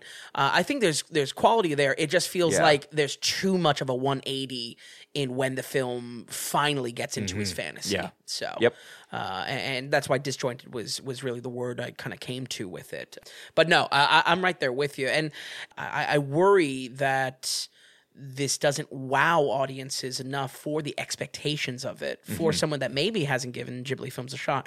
The theater reaction to some of this was, I had a horrible theater experience with this. Oh, really? Yeah. There was a guy yawning like so obnoxiously, like he was saying, like he was yawning in a way that he goes, oh, like just like shut up, dude. Right. Like, what is that? And then there was absolutely an older couple in the back that clearly had some drinks or something like that, and was just like so like, what is this? Oh, okay. What is happening? And I don't know. I feel like this didn't communicate why Ghibli is the GOAT. You know what I mean? Why they are the greatest. It's a shame because not only is it enough for true fans like you, it also might not be enough for even newbies. Yes, right. Because of that ramp up. The problem is you get there eventually. Yeah, for sure. But what is going to be the engagement level of those people coming into it for the first time? Yeah, exactly. So I would say the English sub is definitely worth note. What did you watch? English. Cool. Annoying, though, trying to figure out a decent time.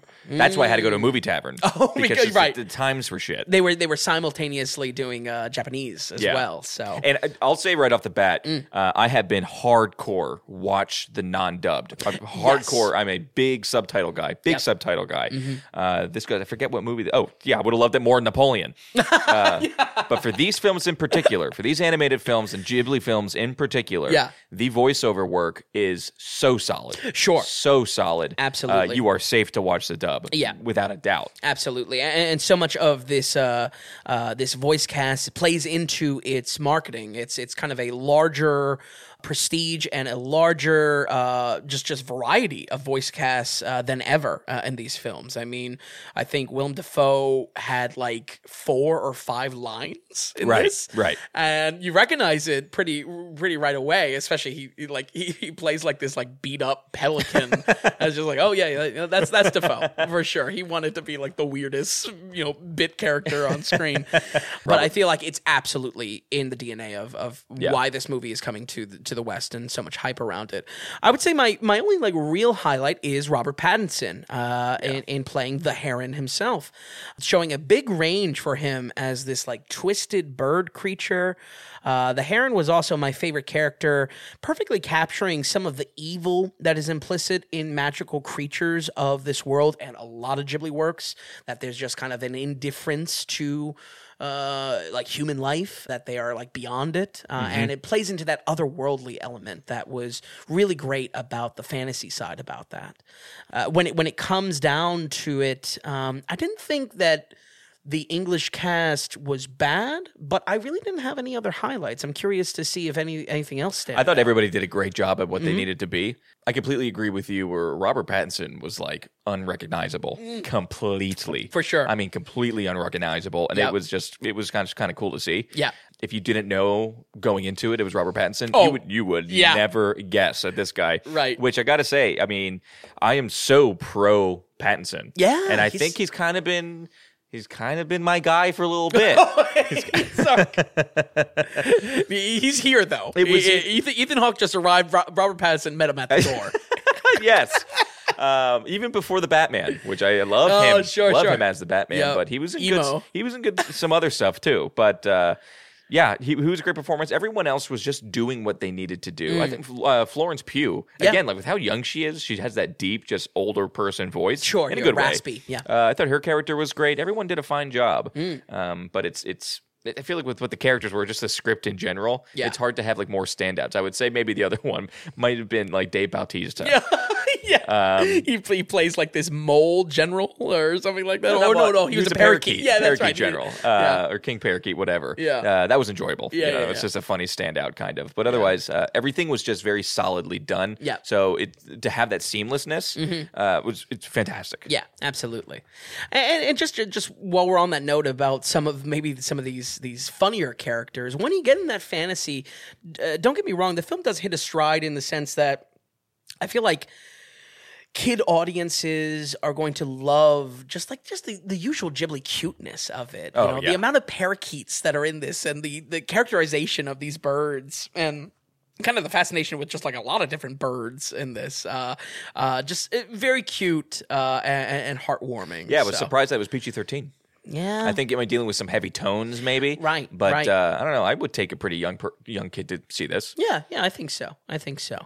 Last but not least, I want to touch on animation. I already kind of did in the beginning. I would say this is something that I had very high expectations for, as I'm sure every fan of the studio had as well. Ghibli is an animation house that often sets a new bar with its releases, no less after these stints of retirement with Miyazaki. Occasionally, there are some 3D models used on simple things like objects like luggage. I don't know why I zoned into that one, but it's a touch disappointing to see. Not that I want to cut the work of an industry rapidly shifting to 3D animation, but it felt like cutting corners a little bit for a studio that is known for, again, hand-drawn masterpieces. Mm-hmm, yeah. This primarily affects our newest kind of forest spirit mascot creature, these little white blobs that look super cute for sure, but previously in Ghibli's history would be wonderfully hand-drawn. I of course, lean on the forest spirits, in Princess Mononoke, of just being same kind of cute vibe, same kind of, mascot for the film. Certainly, I imagine that plays into, toy sales for Ghibli in Japan. But when it comes down to it, I was just disappointed to see that was yet another. It felt like a corner cut a little bit for it.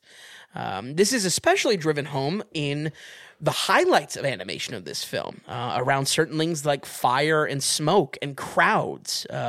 Once again, going back to those parakeets, the stunning over animation in these parts was wonderful. The opening sequence, which is shown in the trailer that you can check out at home, folks, is downright breathtaking in its fluidity and its motion and its panic. And it was, I personally felt, in addition to like that slowness that we both experienced, I was just kind of waiting around in the movie to be stunned again by something of that quality. That's interesting. Obviously, I'm a big animation nerd. Not everyone is going to see the film this way, but I think Ghibli kind of makes their own bed in expecting some of this as well, even for a more middle-of-the-road audience. I don't know. Did the 3D bother you at all? It wasn't. I mean, I noticed that some things were off here or there, or it was a new animation style. I think I would be like most other viewers where that's not going to it won't bother too much. Sure. The biggest thing, I think, Ghibli fans at heart and everything like that, I think it's going to take issue, and I think for good reason. My biggest thing with the animation was, I feel like Ghibli's animation, and I mean, maybe this is just my ignorance of it, I feel like their animation is super consistent, like that hand-drawn stuff, where whether I'm watching this or whether I'm watching something from them 25 years ago, kind of looks the exact same. Oh, yeah. I mean, that's the hand of Miyazaki, I would say. And that's amazing and great. Can also be bad because maybe it doesn't feel like you're watching something new and fresh visually. I can see someone new stepping into this film and being like, okay, this is something that matches 1985.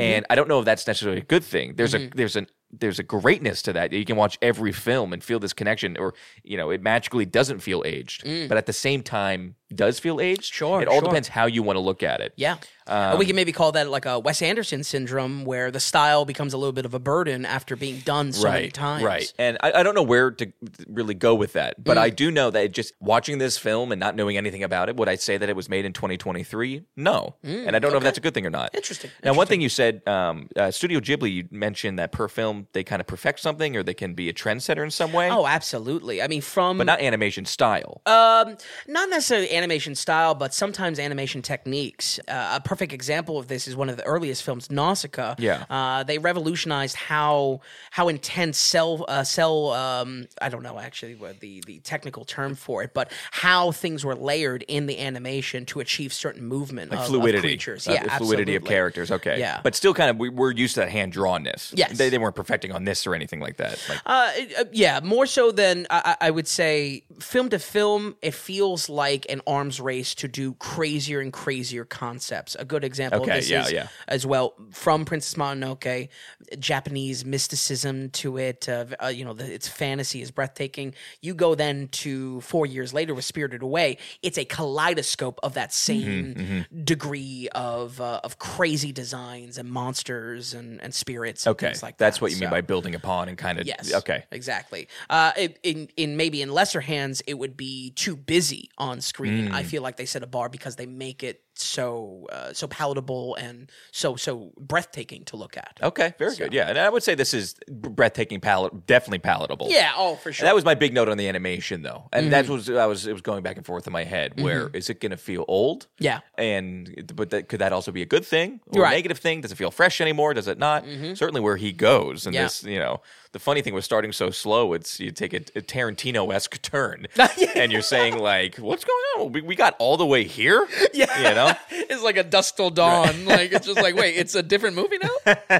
So, yeah. And maybe that's a positive for folks at home. Maybe that aspect will kind of subvert some expectations as well. I think the good news here is that though we are focusing on a lot of critiques, tuning the film down, I think it does not dip below a certain mark. On last week's episode, like I said, I explained, in my mind at least, that Miyazaki is like a Scorsese of anime. But really what I mean by that is he's an auteur. That is where the style comes into play, that it is Miyazaki. It's almost inseparable from his style, from how he makes the films. Yes.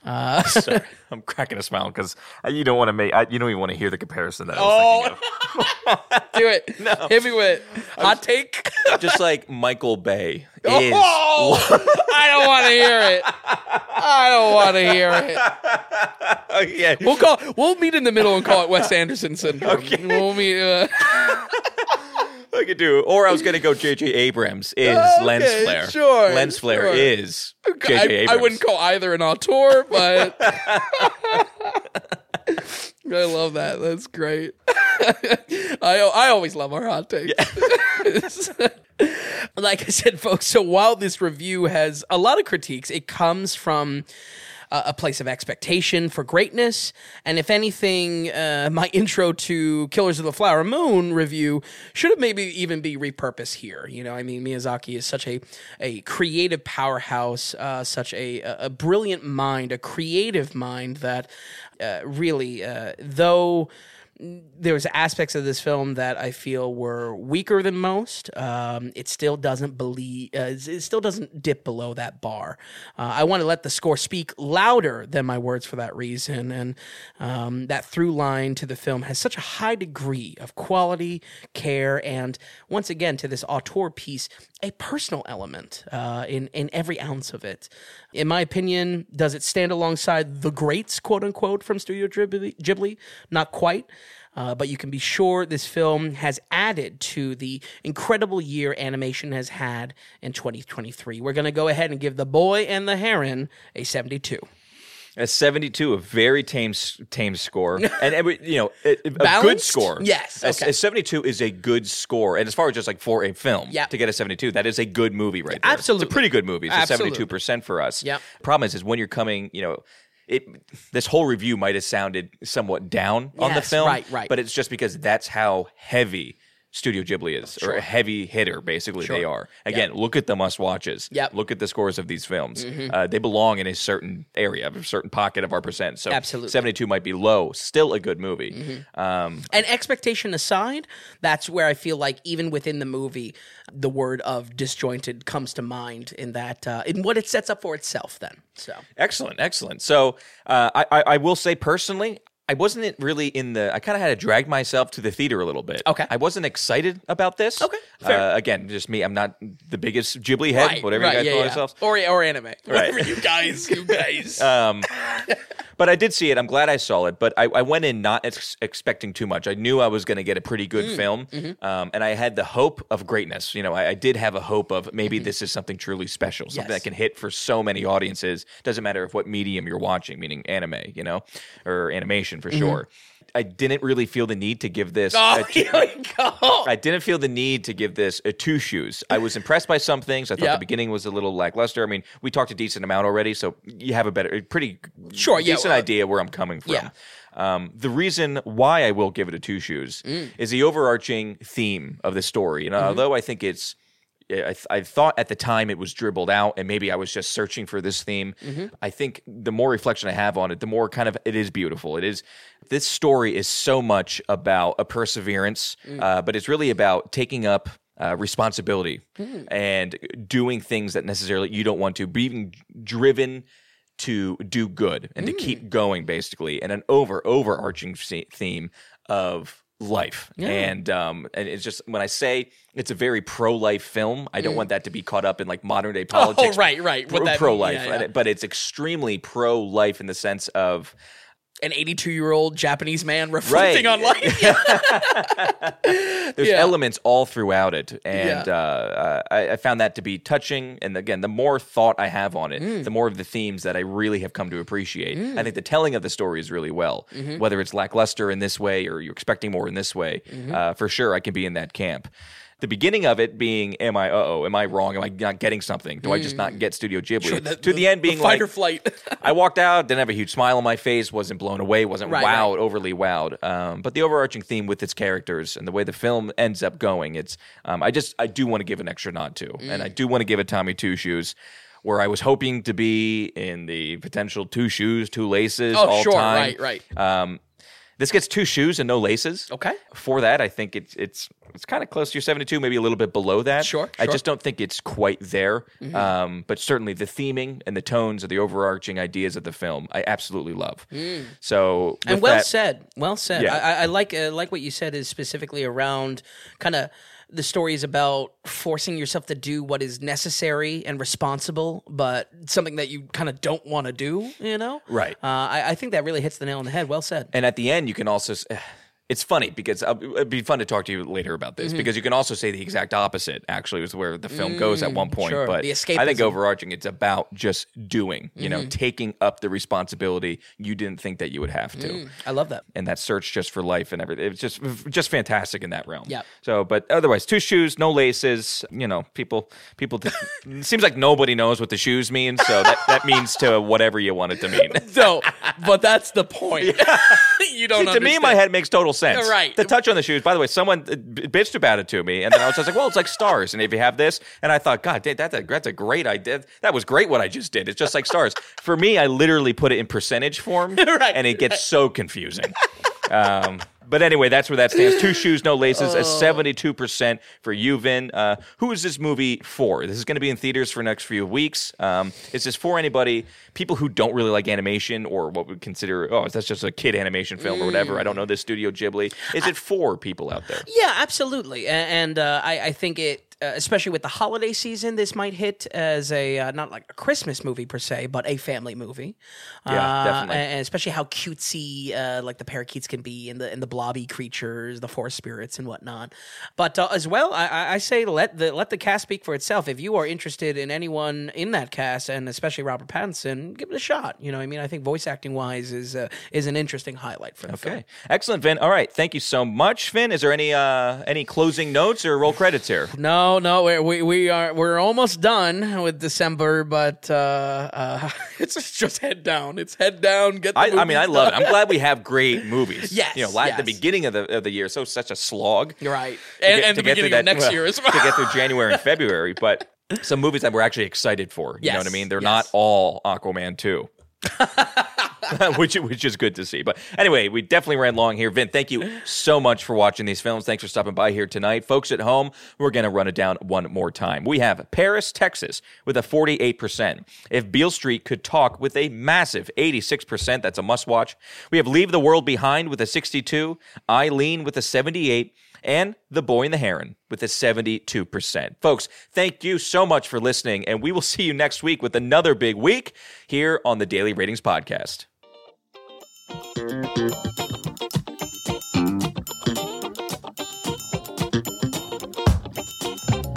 Hey, if you enjoyed the podcast, if you would, give us a good rating or tell a friend about us.